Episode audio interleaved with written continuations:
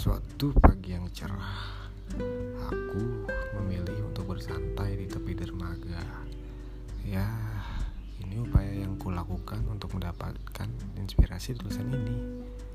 Sambil menyesap secangkir teh hangat, menghirup dalam-dalam angin laut segar.